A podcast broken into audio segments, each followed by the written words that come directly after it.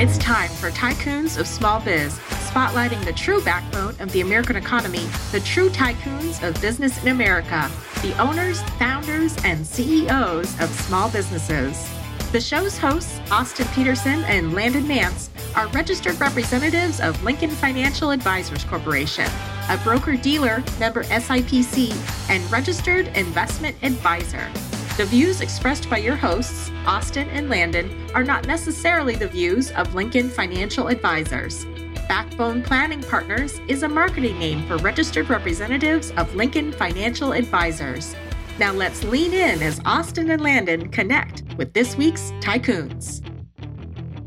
Good afternoon, Tycoons, and welcome to today's episode of Tycoons of Small Biz. I'm your host here, as always, Austin Peterson, coming to you live from our studio here in Tempe, Arizona.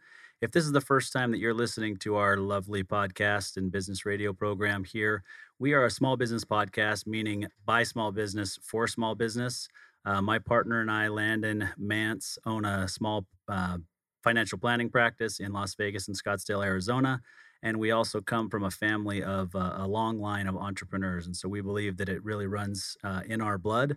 And we believe that the small business community in our country is the backbone of the American economy. And so we decided to, to launch this podcast, Cinco de Mayo 2020, as an opportunity to prop up the small business community, give them an opportunity to tell their story, come in, share some advice, and and have a lot of fun along the way. So with that today, if you're watching this on video, you know that we're going to have fun based on the uh, suit coat that our guest JJ Levenske, uh, president of Blue Wave General Contracting, is wearing today. So JJ, welcome to the studio. Thank you. Yeah, we're excited to have you here. So Blue Wave General Contracting, it's a commercial contracting firm. We'll get into that. But before we go into the business side of things, why don't we just back up a little bit? Tell us about you personally. Where did you grow up? Did you go to college? What did you study? Do you have a family? Do you have any children? Whatever you'd like us to know about you personally. Yeah. Well, thanks for having me. Fortunate to have grown up in a very humble part of uh, Western Wisconsin, just just east of Minneapolis, um, 2,000 people. And it's funny because I tell everyone it was the perfect incubator for what I've turned into today. You're always in sports, you're always competing, and just very humbled and blessed to, to, to know that I was brought up in that environment. And then went to state school, thought I wanted to be an architect. Um, after one semester, I knew that wasn't my calling. And luckily, I had a, a mentor at the time that said, Hey, go into this construction management stuff. You love it. And the rest is history. And also after undergrad, worked in the industry, went back, got into graduate school. And uh, I tell everyone that uh, graduate school finally taught me how to learn because I really, I never studied in high school or, or undergrad. It was kind of just memorization, regurgitation. Yep. Let's be honest, you know, a lot of the problems with the educational system. But I, I enjoyed grad school. I never finished, but I, I got out of it what I wanted. And uh, that kind of set me on a different trajectory as I was kind of transcending through the industry and uh, was very fortunate to live and work all over the country and world in the construction space. So kind of went into that corporate world, came back into more of the smaller entrepreneurial world, and quite honestly, never left Austin. Yeah, it's a lot of fun. I tell you. So I didn't grow up in the Midwest, right near Minneapolis, but I grew up outside of Salt Lake City.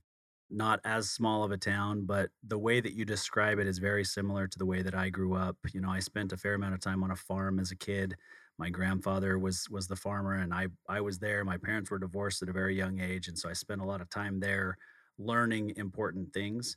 And then my dad was in the construction industry. My dad's a retired stucco contractor. And so my exposure to construction throughout my lifetime is is pretty high. I mean, I've spent uh, a lot of time with different subcontractors. I owned a construction company for a while, a residential and commercial painting company for a while. You know, it's something that I understand that I'm fascinated by but my dad and my brothers kind of make because they're all kind of in that blue collar out there get your hands dirty type of a of a job and it's obviously not what i do um, so they make fun of me for that austin doesn't like to get his hands dirty that sort of thing but um, it, it's an industry that i have a massive amount of respect for a lot of clients who are in the blue collar space if you will whether it's manufacturing or construction or industrial whatever but i don't know that there's a better place, whether it's farming or construction, to learn about the importance of hard work, period. Yeah, life skills 101. Yeah. Yeah. What do you have an MBA in life? hard knocks. You know, you always hear people talk about that. I look back at it and I, I'm thankful for every time that I got knocked down, beat up, picked yourself back up. because those same same friends that were knocking you down were the ones picking you up. That's how that's how we were raised, right? Yeah. And creates a tremendous lesson in life moving forward. And uh, then on the family side, uh, wonderful wife of 21 years, and, and we have two sons, one in the Marine Corps and uh, one in uh, junior high. So uh, we moved to Arizona eight years ago, and uh, quite honestly, love not having to shovel sunshine like every other transplant here, right? exactly. I'm a, I'm a transplant. We've been here since 2014, so I think you got here a year before us. I tell my family that same thing. You don't shovel sunshine. You know, how do you deal with that heat? Listen, I don't shovel sunshine. So, you know, I can deal with the heat. It's going from the office to the car to the house to the pool to the, you know, whatever. It, it just really doesn't affect me that much. But I do love being able to get out in the winter and still go out and run and, you know, take my, I took my dog for a walk this morning for a couple of miles. You know, it's, it's, it's a great place to live. We really enjoy it. And I don't, I don't miss the winters no. at all miss the people sometimes and some of the seasonal things, but no, yeah, I love it here. Yeah. Well, that's great. So your kids are also it sounds like a little bit younger than mine. My oldest is 21. He'll be 22 in March. He's a he's a junior at uh, Arizona State studying sports journalism. And then my youngest is is my daughter. She's 18 and she's a freshman at BYU Idaho up in Rexburg, Idaho. Oh, nice. So she's experiencing winter. she's here now though, so she's she's appreciating the warmer temperatures today, but uh, in a couple of weeks she'll be back for for the real winter in Rexburg. So I will uh, I will see how she feels in a few weeks. Well, let's get into the to the business side of things. So, you know, I, I think a lot of people are listening and they're thinking, okay, I know construction, you know, there's a lot of things that you can, you know, tell me about construction, but let's talk about the project that you're working on right now in the East Valley. But then, you know, we're essentially we talked about this beforehand. We're gonna let you kind of blow the minds of people that are listening and, and understand that construction isn't the way that it's always been and in the future is probably not going to be the way that it is today and so we're we're excited to have that conversation. But tell us first about this project that you're working on in the east valley that many people may not even be aware of. So we were fortunate to partner and land a job uh, in the east valley called the cannon beach water park. It's been very publicized at least in the east valley as kind of this eminent uh, surf lagoon, water park, things of that nature, and then the whole ancillary range of, of development around there. And we've we're very humbled by it, and it's been just a true sense of camaraderie on how we pulled that together. And I think that was a kind of the essence and the kudos and the ethos of what Blue Wave stands for. And that's if I can digress and go back to kind of the transformation of wow, how was JJ here in in eight short years and really five short years? So the first two years I was here, I was in what I call the cleanup space, doing M and A roll up type stuff is just a um, a business manager in the construction space, just through my background. Very fortunate five years five years ago to meet my current partners, and at that time we were we had just done a, a different startup called School Builder. So we were predominantly just building in the charter school space, and what it was was it was the the last component of what I call a turnkey deliverable. So in the beginning, School Builder was just front end development, entitlement, kind of maybe some capital solutions for the charter school space. And on the back end, the then partner at that time was into the bond financing, which those of you in the finance world understand how schools become solvent. They'll go back in for bond financing after three years and work the economics of that in the amortization schedule, if you want to call it that. So uh, when I came in as a as a partner or solution, early on five years ago i was that last piece of making the the vertical piece go. So we in essence were that final piece that then we started building the buildings. And then this is where it gets interesting we had a wonderful pivot and iteration both in a failure and a success which will then lead into your question. So we soon realized that um, to effectuate change because we want we just didn't want to be another cog in the wheel in the construction space in in charter schools or whatever vertical there was and at that time, we we partnered with the CEO that my partner introduced us to, who was a brilliant man locally. And we went out and did a bunch of discovery in the space, only to find out that we were probably five years too late to really doing something different within the charter school space as it related to capital construction and a holistic solution on the back end. So we had to kind of sit around the conference table and go, wow, we missed it. And you can either look at that as a failure or you can look at it as okay pick up the pieces and move forward back to how we talked about how we were raised right yeah hey get knocked down get back up and so luckily uh, the ceo partner of ours he had tremendous influence in like the private equity wealth management world. And so we took that same model that we saw that we were trying to effectuate in the charter space and said, hey, maybe we, we can do this in these other verticals. And soon our phone was ringing off the hook to look at how we could d- develop this this thing. Now this is where it gets interesting. We were school builder at the time. We're now Blue Wave. The irony is, is as I was sitting in your lobby, I looked up at all the business books, and here was the the precursor to our name, Blue Ocean Strategy, the book. And so everyone asked me, uh, you know, how did you get your name? Well, it was at that point and at that pivot and iteration point when we knew that we wanted to not be myopic in the school space and that we could do this in other verticals that we came up with that name. And it just so happens that we had all read Blue Ocean Strategy and we were like, hey, this is kind of cool. And I'm not going to go into the explanation of Blue Ocean Strategy for those of you out there listening. Go pick up the book. Yeah.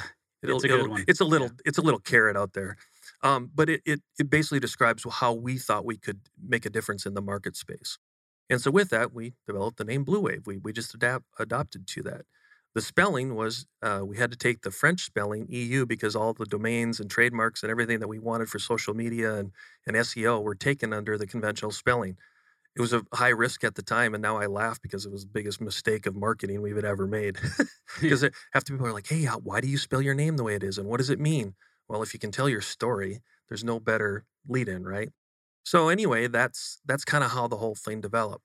Well, when all those phone calls started coming in, and without getting, getting into all the minutia, basically what we were trying to do was treat construction was our currency to create a holistic solution for people that had facilities based needs. So imagine I don't we didn't define it by the vertical, uh, Austin. We looked at it as if capital and if the end user wanted something, and it just so happens that the currency to get there was probably an, a facilities based solution that had construction.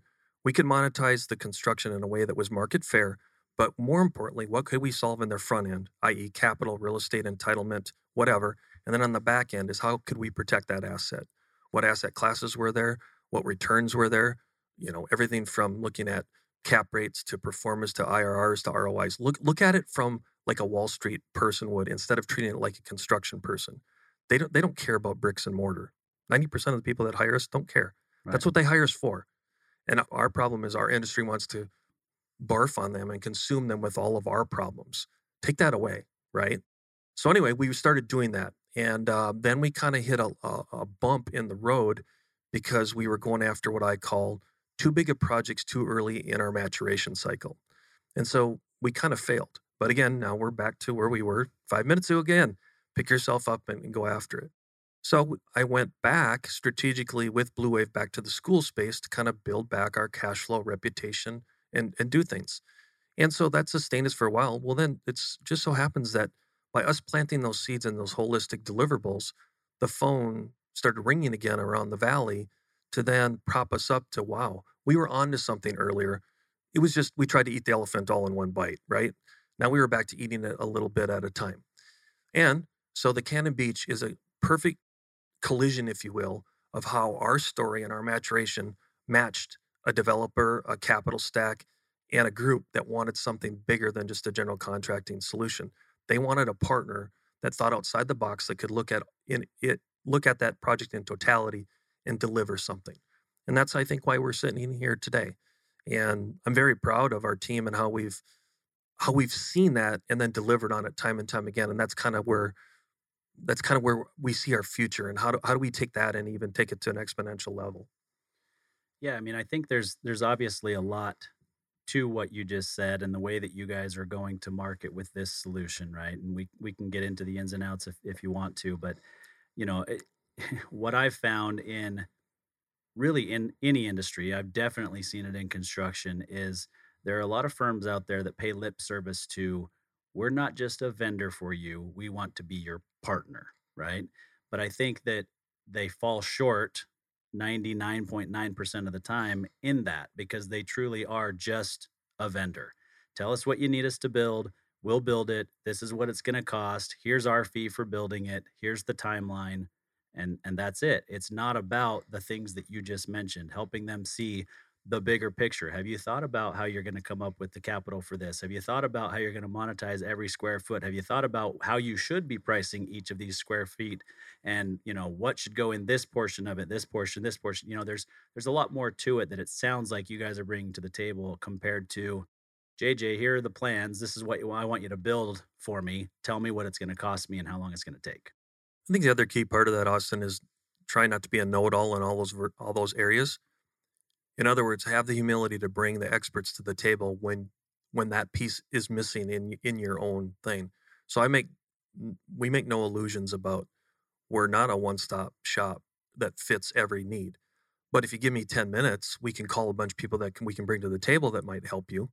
It sounds so simple, but yet for some reason there there's so much ego and pride out in our in our marketplace that some people aren't willing to give up that control, which I think is a travesty because you've just provided the whole that solution for them.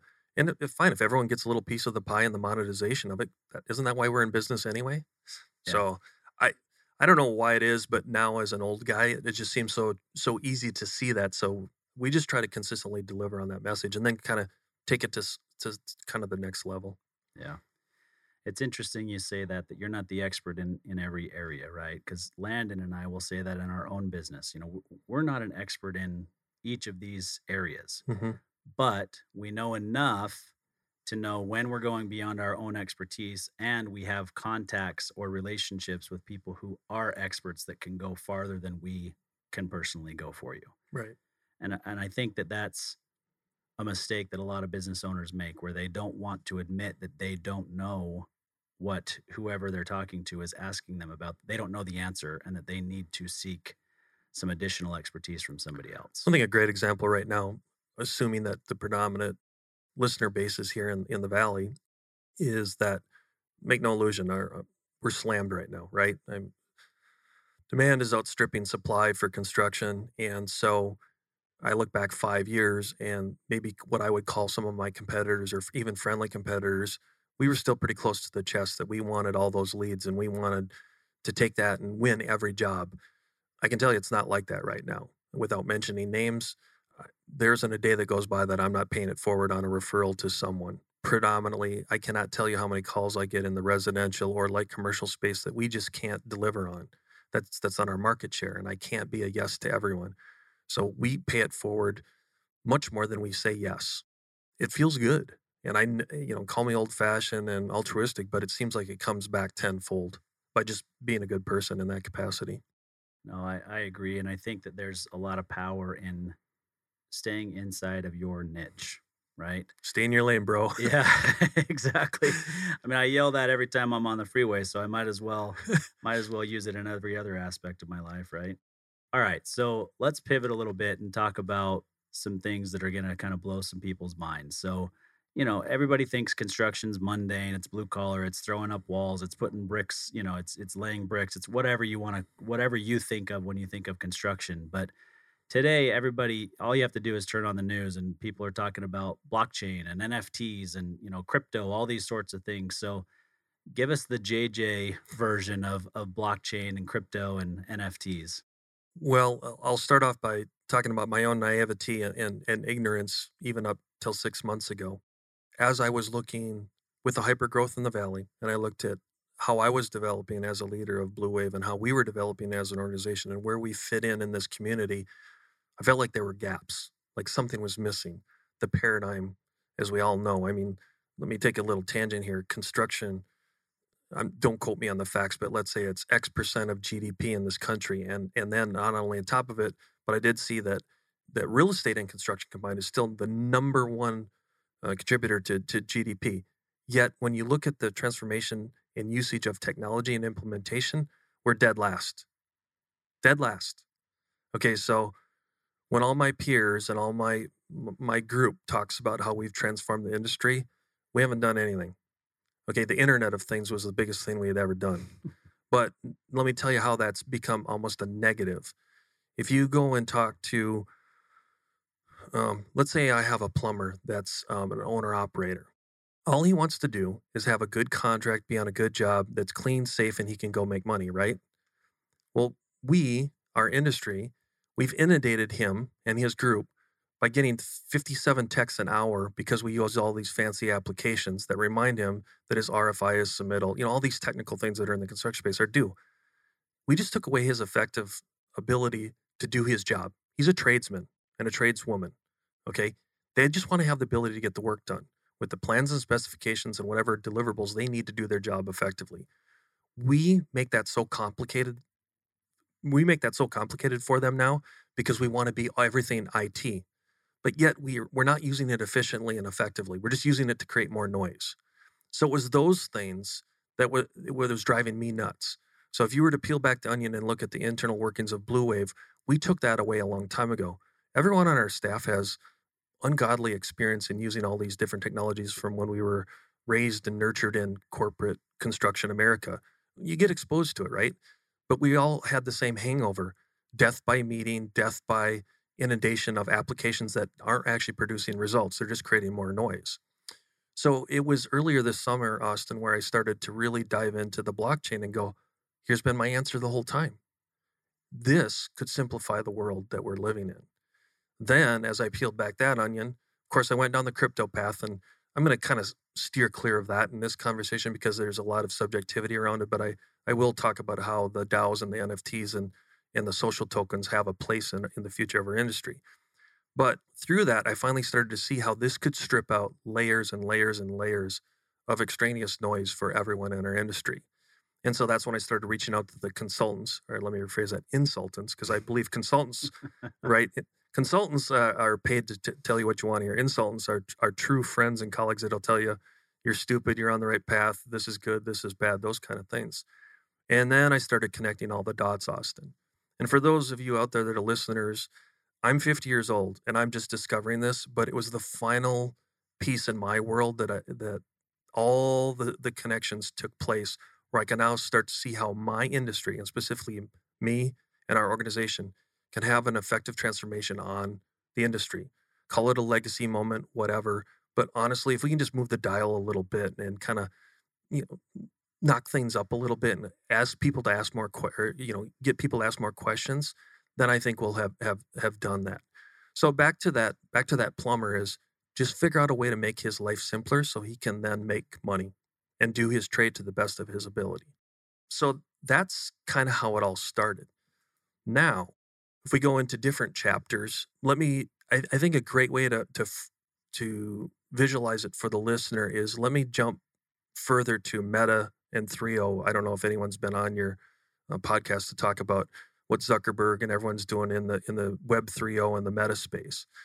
But I dream and I visualize one day of we're not we're not making any more trades people in our industry, you know, and and yet I have wonderful colleagues that they're investing all this time and money in trade schools and high schools and to do all those things.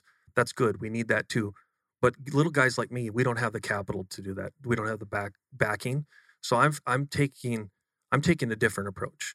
Okay, let's look at the technologies and see how we can effectuate and change that. So imagine, and this kind of gets into some socioeconomic variables too. Imagine that a guy, a guy or gal, PhD or engineering degree in India that basically is on by American standards is on poverty, but yet is brilliant at what he does. I'll just use a he for this example. Structural engineer, master welder, understands everything with rebar go to web 3.0 where all these gaming kids and everyone everyone's talking about how they're going to be interactive in virtual and augmented reality in the future but imagine that that engineer has his oculus on in mumbai and i have a immigrant person that can barely speak english here in the states on a job and they're getting ready for concrete forms is a great example and he doesn't know how to tie off the rebar that's specifically designed for this crazy engineering schematic that's in front of him Imagine that guy has the Oculus on over there, and the other guy in this end has the Oculus on there, and they can digitally transform this together. And then the digital interpretation between whatever language he's speaking and whatever the native tongue of this labor is, that's profound, Austin. Yeah, it is. Those are the kind of things that I, before I go in the dirt in my industry, I want to see happen. And I don't think it's that far away. I think a good example locally, and without getting too political here, was what Katerra tried to do. You know, I'm not going to make any judgments about where what happened beyond that, but look at how they tra- tried to transform the industry. There were wonderful ideas there. So as far as taking things modular, taking things and, and cutting out middlemen, and it wasn't to cut out the middlemen, it was to beat inflation and beat all these supply chain issues and all these things. If we're not going to solve these problems from a solution based standpoint, then we're just contributing to them more and more. So anyway, going back to that that Medan 3.0, I could give probably 30 more examples of how that could work in our industry long term. But you can see the remote nature. I mean, you and I were actually at another deal where remember that guy was talking about near um, near shoring and onshoring because of the specific need. Yeah. Yet I think this could be a solution to the following the sun type thing because in the construction space it's it's not as subjective it's a lot more objective to where if that engineer picks it up it's standards right? And it could even be done digitally. So now even take that one step further let's go back to where all that digital is then backed up in the blockchain versus all these proprietary systems that never talk. So I, I, I distill it all back to what the blockchain provides and that is smart contracts, all the all the digital and algorithmic backgrounds to all these things that are math based. Let's be honest, construction is 90 some percent math based that's applied through a craft. So I still think that the this is the solution going forward. Now, going down the the tangential pieces of the funding, you know, like what, what how are NFTs and DAOs and the different tokens going to be used? Take that same example back to the, the the, the structural eh, guy in India. Again, take currencies out of here. In the future, could he on the blockchain or some, or let's, eh, you know, whether it was the DAO or the DeFi, if for those listeners that don't know what DeFi is, maybe write it down and look it up. And DAO is D A O, it's not D O W, it's D A O. And look at how these things are all interactive. The, they're very simple when you look at it in context. Again, if a 50 year old guy like me can figure it out, all the people younger than me, you guys should be speaking this language fluently. The other thing I found out is that two percent, what is it? Two percent of the general population even understands what an NFT is right now, or DAOs or DeFi's or any of that kind of space. I don't think it's going to change. I think it's here to stay.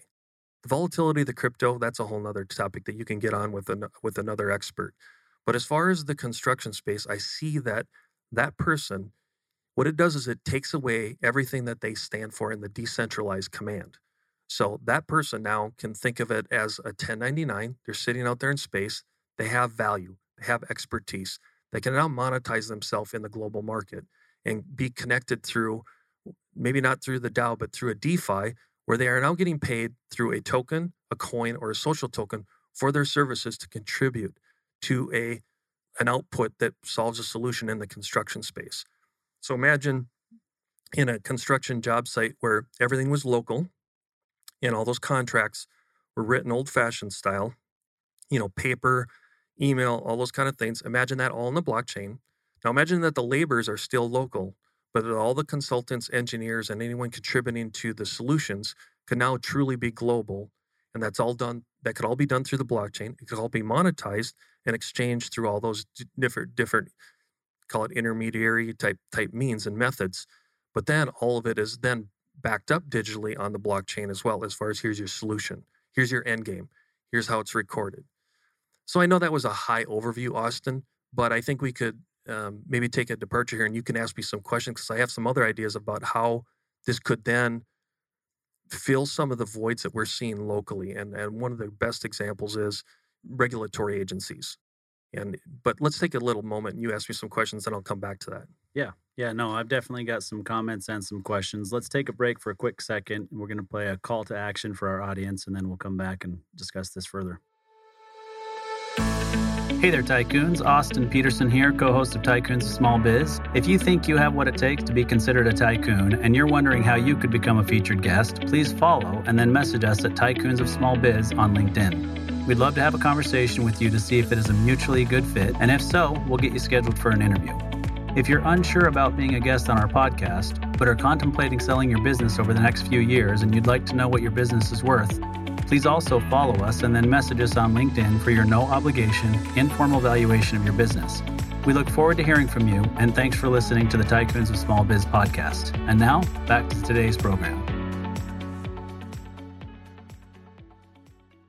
Right, tycoons, we're back here in studio with JJ Levenske of Blue Wave General Contracting. And uh, if you're just tuning in, you may be a little bit surprised that we're not talking about you know a whole lot of construction related or at least the way that you may view construction we're not talking about concrete forms and bricks and foundations and basements and all those sorts of things that you think uh, we would talk about uh, with a construction company owner. But we've been talking a lot about technology and kind of what the future uh, is bringing to the table here. So I'm going to back up a little bit, JJ. And, and you know, when I, I mentioned at the beginning of the show that I owned a, a residential and commercial painting co- uh, contracting company probably 2005 to 2008 ish, really right when the residential market blew up is uh, is kind of when we got stuck there. But I remember people being blown away with the technology that I was utilizing in my business, and that was nothing more than a, an Excel spreadsheet to generate bids and estimates, right?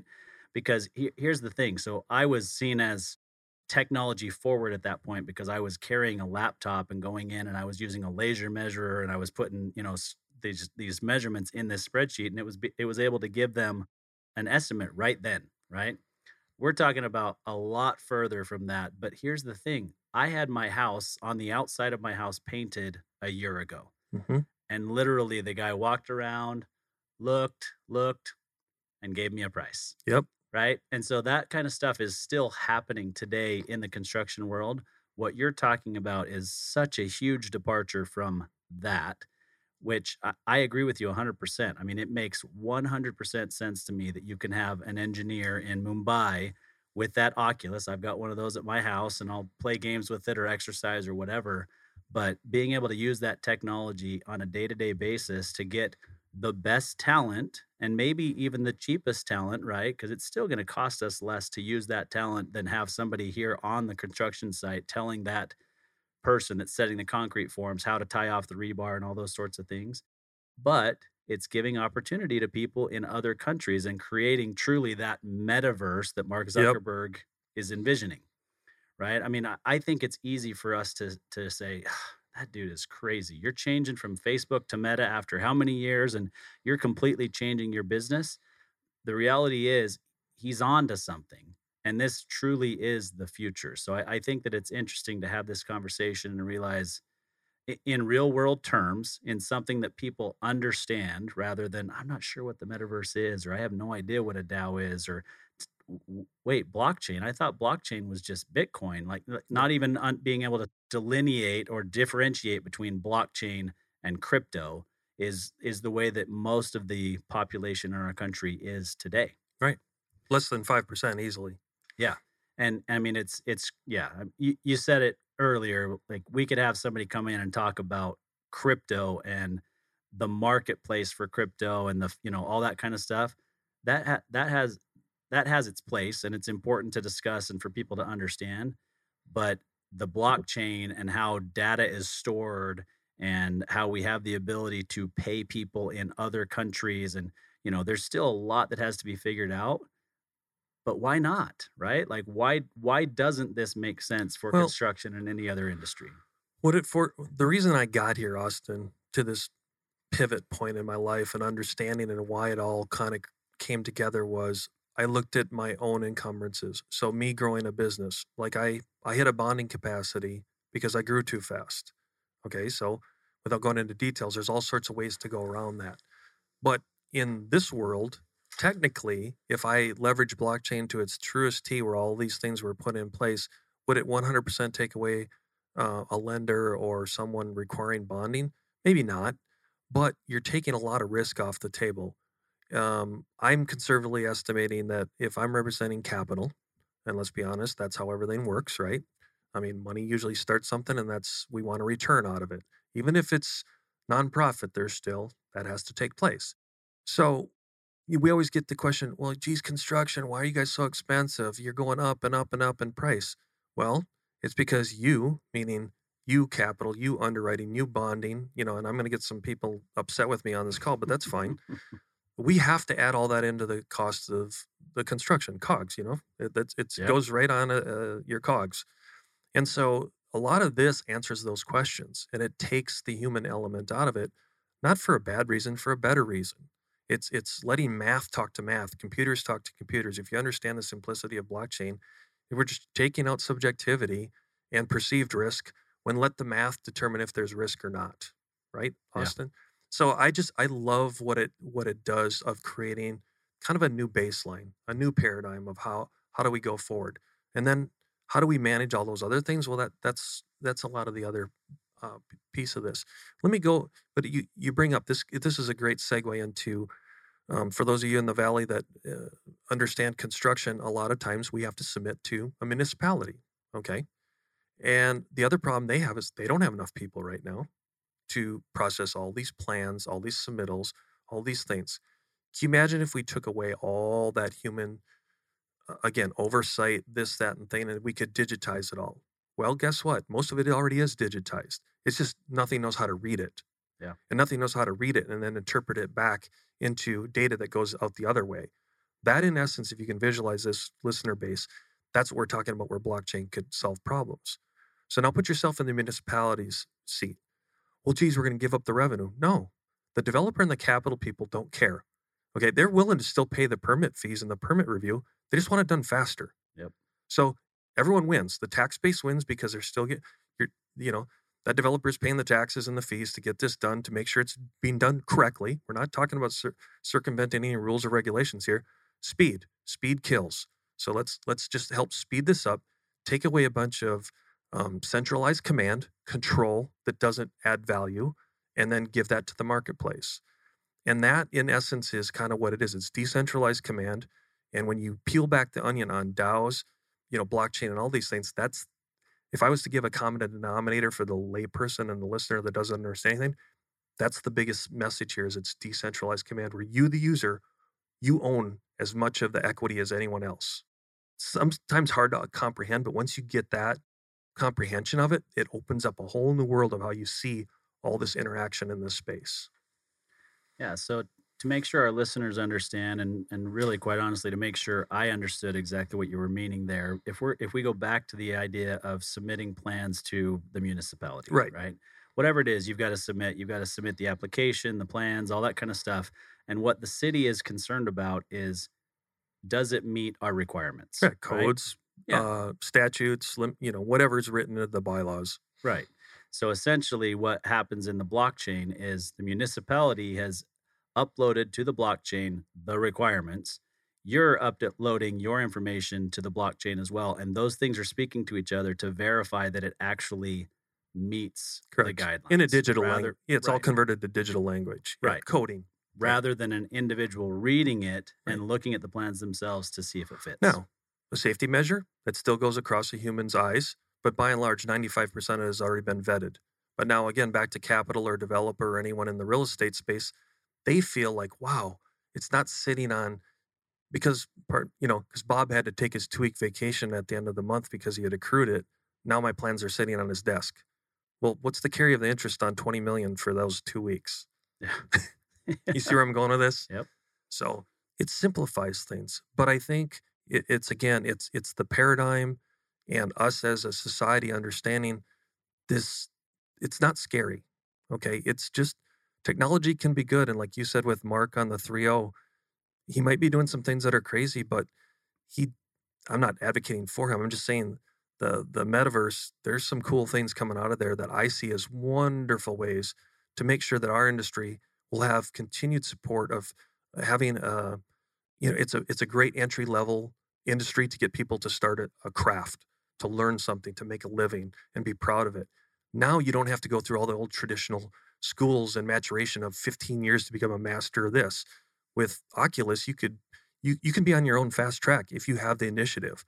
Now you have the tools not for free but almost for free. Yeah. And that's what i'm talking about because we're not recruiting any new eh, we, we're not recruiting enough people in our industry to sustain what we have to deliver on in the next 20 years. Yeah. This these kind of tools are things that I've looked at going, you better embrace this, JJ, because this is the future. If you want to be one of those old grumpy curmudgeons that dies with your craft, then stay over here. But I choose to go over here and I'm excited about it. Yeah. No, I think you're right. I mean, you alluded to this earlier that there's there's it's not just embracing and using technology in the right way, but eh, there is a big shortage in our country of people who are willing to to do the blue collar jobs, right?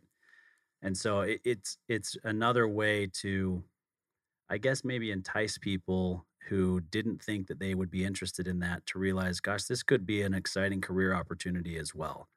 And well, and it's become techie now for him too. Yeah. I mean, I look at my youngest child and it's like, you know, I'm not a gamer, but he's a gamer. I mean, he could, how, how proud would I be as a construction guy if he took gaming and combined it with construction? And I'm like, wow, I'm proud of you, son. Yeah. I mean, we're all, you know, it's a little sentimental there, but it's, it's not beneath, you know, that isn't a looked down upon trade anymore. Yeah. Yeah. Now, sure. now it has value, perceived value. Yeah. And, that, and that's the other thing is that back into where blockchain goes into all the social tokens and the NFTs and the DAOs and things like that and the DeFi is if you're a producer, a contributor as they call it, Austin, in the new in the, the, the are you a contributor economy or an influencer economy? So an influencer again is control. You control, control, control, and you influence, influence, influence. The paradigm that we've existed in in a long times. Now, in today's world in blockchain, if you have value in your contributions, the market will tell you what they're willing to pay you. And paying now is different. Paying is either through coin tokens, you know, those kind of things. But it has a much more communal and community effect. So if you're good in a community, you basically are raising your own stakes and dividends, whether you know it or not. And I think that's the beauty because now there's no barrier to entry. You can monetize yourself or let the, the capital side within the blockchain let it drive your own perceived value. So if you're a producer and a contributor, guess what? Your value goes up. I mean, I think a lot of people just want meritocracy, right? They just want to be have the ability and the knowledge and the skills and the tools to get there. Oh, is this a cure all? No, but it gives a lot more tools and a lot more steps to let anyone get there on their own accord. Yeah. And I love it.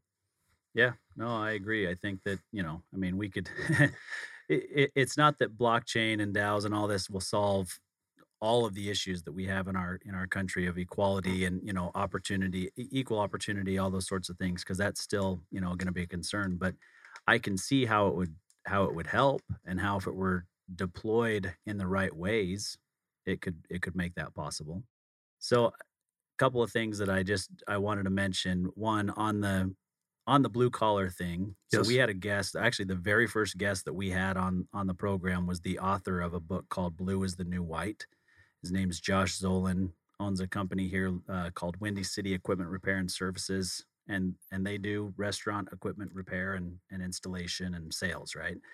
But he's a young guy. He's thirty ish, thirty five ish, somewhere around there.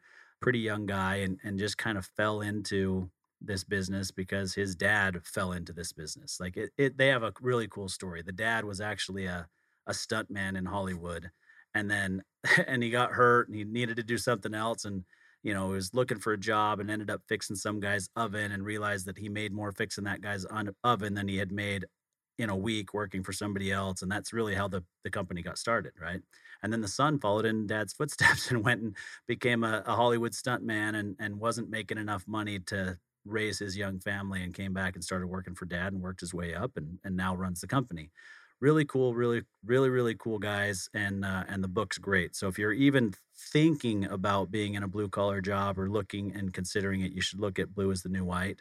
The real thing that it really led me to think of is you were talking about blue ocean strategy. You know, we're talking about technology. I just started re-listening on Audible to Jim Collins' Good to Great. Great book. I mean, it's definitely one that you read or listen to multiple times so I was listening to it walking my dog this morning. And, and one of the things that he says in the early chapters is that technology is never what pushes a company from good to great, right? Technology is a tool. And if you use it correctly, it can help, but it's not going to be the major driving force from taking a company from good to great. So, what would your response be to that in terms of construction overall or running a business? You know, what is it that you guys are doing specifically inside of Blue Wave and, and looking towards the future? Great question. And by the way, I love love that book. Probably read it three or four times myself, or at least audiobook. Just from my own lumps and bumps and bruises, it's find that passion and go for it. Like you said, technology is just another tool. So everything we've talked about right now is just a tool to help drive what predominantly is my belief, but also I know that our team also believes a lot of what I've been doing because otherwise they wouldn't have joined. They they didn't want to be another cog in the construction wheel. They wanted to see what they could do. And a lot of them have a blue collar background. But again, they didn't want to get sucked in the white collar noise. right? Yeah. So, and you, you were talking, I mean, let's be honest, blue collar jobs right now pay higher than white collar. And they don't have the debt service of a four year college Yeah. or, or a Tommy Boy plan, if we want to call it that. So yeah, the the the paradigm is also switched there. But yeah, the belief of in yourself of what you what you're trying to do and your connection. I think the biggest thing that I've learned lately is just the connectivity of your clients, your employees, your your whole ecosystem. I I tend to when I get into the ultra focus mode, I get out of that, and now having people make me aware that that is so important. Um, it's kind of cool. It's it's humbling for me, but I see how it has such a, a great impact on what you were asking is how do you then take that to market? And on that, it's let them value you and tell you versus you trying to pound your value down their throats, right? Yep. If you have what it takes, you'll find out soon enough. And if not, I call, I ask you to do what a lot of us have done when we get knocked down, get back up, which we've talked about three or four times already today, reassess and find out is is this your true north, right? Is this your compass? And if you stay on that, you'd be amazed how well your your your business and your life and your your combination of the two work out. So I hope that answers a little bit of your question. I know that was a little bit tangential, but uh, I got back to the front door eventually. no, I think you did a great job. You got there. The the it, really it comes down to leadership, right? And in in the book early on, it talks about level five leadership, and that's kind of the first you know core principle that's that's taught in taking these companies from from good to great. But level five leadership really just means that you're you're taking things to a different level than another leader and some of that is like you said it's listening to the people that you've hired right? I mean hire good people and let them tell you what you should do not hire good people and tell them what to do right?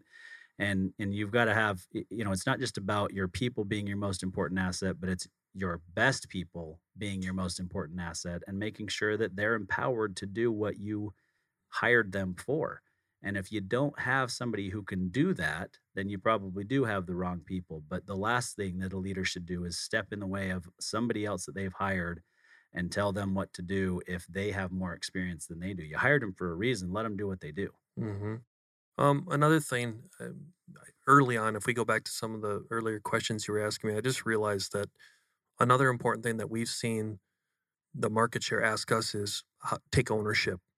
You know, instead of being a vendor, like you were talking, are Yeah. you just a vendor?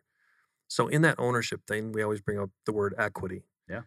But I don't know if we've necessarily thought about equity in the new equity terms, Austin. So let me take take a moment to talk about how I see this transforming a little bit, how we tie it to blockchain, but more importantly, just in its infant state right now in short term, and that is as a as a general contractor, I get all asked all the time, like, "Oh, what are you willing to put in for skin in the game here?"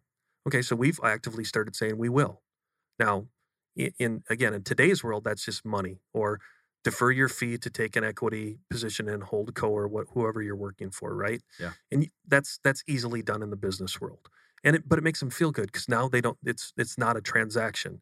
Now my GC is now my partner, and they're going to look out for things. And it's also it's almost like a subconscious thing where they don't think you're going to screw them now because you know our industry has a tor- terrible reputation of oh they're just going to bid it low and change order me to death. Okay, Yeah. well we go go on that forever. but now when I look at it in the in the blockchain environment and back to the tokens and stuff like that, I think you can now define that equity in the community base. So I'll, I'll give you a great example back to the Cannon Beach Water Park. I was naive to what kind of person would be using that water park once we get it done because it's really not a water park it's more of a surf lagoon Yeah. it's tailored more to the active sports person than someone going and laying in a beach you know thing and drinking a beer it's really not like that Yeah. but once i saw the, the the demographic of that group and started watching what was happening on social media i realized like these people are passionate and they're global so i started thinking like how how would this next park be done in jj's version of what i just described earlier so let me take it, the listener through this. Imagine that the, the original capital or the original equity is what it is. There might be a, a large investor, one or two that have some wealth, but now they create a blockchain community, which in let's call that a DAO right now. Um, or you know, in the DeFi space, they create a DAO, which is basically you contribute. You're part of this ecosystem, a decentralized command that now would raise the money, use crowdsourcing, for example, another let's interject another piece of what's yeah. going on in the world right now. And now you take down this piece of property in Australia. Let's use that as an example. And then from there, now all those people feel like they're part of that equity, that community. And now back to our creator versus influencer, now they have creator contributions to this that's building the perceived equity of that total build out eh, of of that tangible water slash surf lagoon, but also all the inherent things that come out of that that make them tick. The action, the excitement, the friendship, the the collegial experience, the this, the traveling, the adventure, you know, all those things that come that influence our right brain versus our left brain type decision making. And then at the end, it's all being this is all done through smart contracts on the blockchain. So I know that was a quick example of how we take equity now of taking ownership so we have more community based things to how that looks in the future, both in a uh, in kind of a hypothetical project. But I wanted to make the listener aware that it's not just about that. It's about think of yourself of what communities would you like to be in? You know, what's important to you, Austin? You know, like if you're a hiker, um, what what makes you tick outside of, of work that you could combine your work with contributing to your community as a hiker or as a passionate golfer or as a philanthropist the biggest takeaway i'm seeing as i'm exploring all these spaces based on blockchain is how impactful that community tagline is and i'm using my air quotes right now i was humbled to see how important that is to many people in society and now that i understand that i'm understanding don't sell that but give them tools so that they can uh, they can then double down on that because that's what drives people. Oh, it just so happens now you got a return on investment as well. Yeah. Don't think money. Think are your deposits, your intellectual deposits as a creator, are you getting more out of it than what you put into it? And that's been the humbling part for me as an old guy to see how the younger generations, that's very, very important to them. So let's build a bigger ecosystem so they can contribute to that. And then using the technologies we talked about today, we can deliver on that result.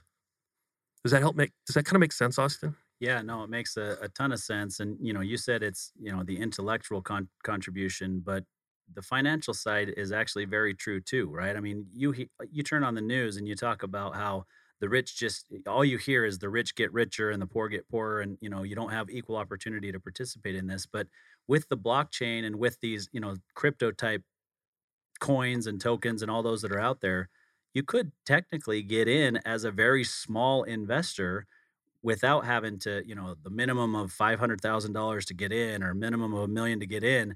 All of a sudden you got somebody who's got a hundred bucks and can put in a hundred bucks every two weeks and contribute to whatever it is that you're talking about, building another Cannon Beach, you know, park or whatever. Then all of a sudden you do have truly equal opportunity at wealth to participate in these types of projects, which I think could be really cool. So anyway, that was kind of just I just wanted to put it in context with that surf park because I thought it was a great example of how looking at uh, how important the community aspect was to those people that love to surf and how global they are that that they could do something like that. Yeah, definitely. Well, we uh, believe it or not, we've gone almost a full hour, so we're we're kind of up against it here. But I'm going to leave it uh, with you, JJ, to let our listeners know anything else that they need to know? How do they get a hold of JJ? How do they get a hold of Blue Wave Consulting? What would you like our listeners to know uh, they don't already know? G- great question. So, um, bleuwave.com, that's B L E U W A V E, and or JJ Levenske. I'm all over LinkedIn, and that's the best spot to get at me. Naturally, it goes to all the other social media platforms, but I I play there and then I let my smart people make sure that it gets disseminated everywhere else we're local. I love to I love to talk and meet about these kind of things. Um, I actually was introduced to you, Austin, through other networking groups and things like that. So I'm still passionate about how we can do these things within our own community first, and then and take it out. But very accessible for anyone that wants to open up the dialogue on yeah. th- on this, or even just old old school construction. yeah, no, definitely. And you know, the the funny thing about Phoenix is if if you're not listening, I mean, if you're here but excuse me, if you're listening but you're not here in Phoenix and you don't know this, Phoenix is really the the biggest small city in the in the country. I mean, it's all about small business here in Phoenix, and it, it truly is the hub of, of small business in the country. So we appreciate you being here. I've really appreciated the conversation. I've learned some things along the way, and definitely some things that I didn't expect to learn along the way. So appreciate the conversation, JJ. Appreciate the invitation, Austin.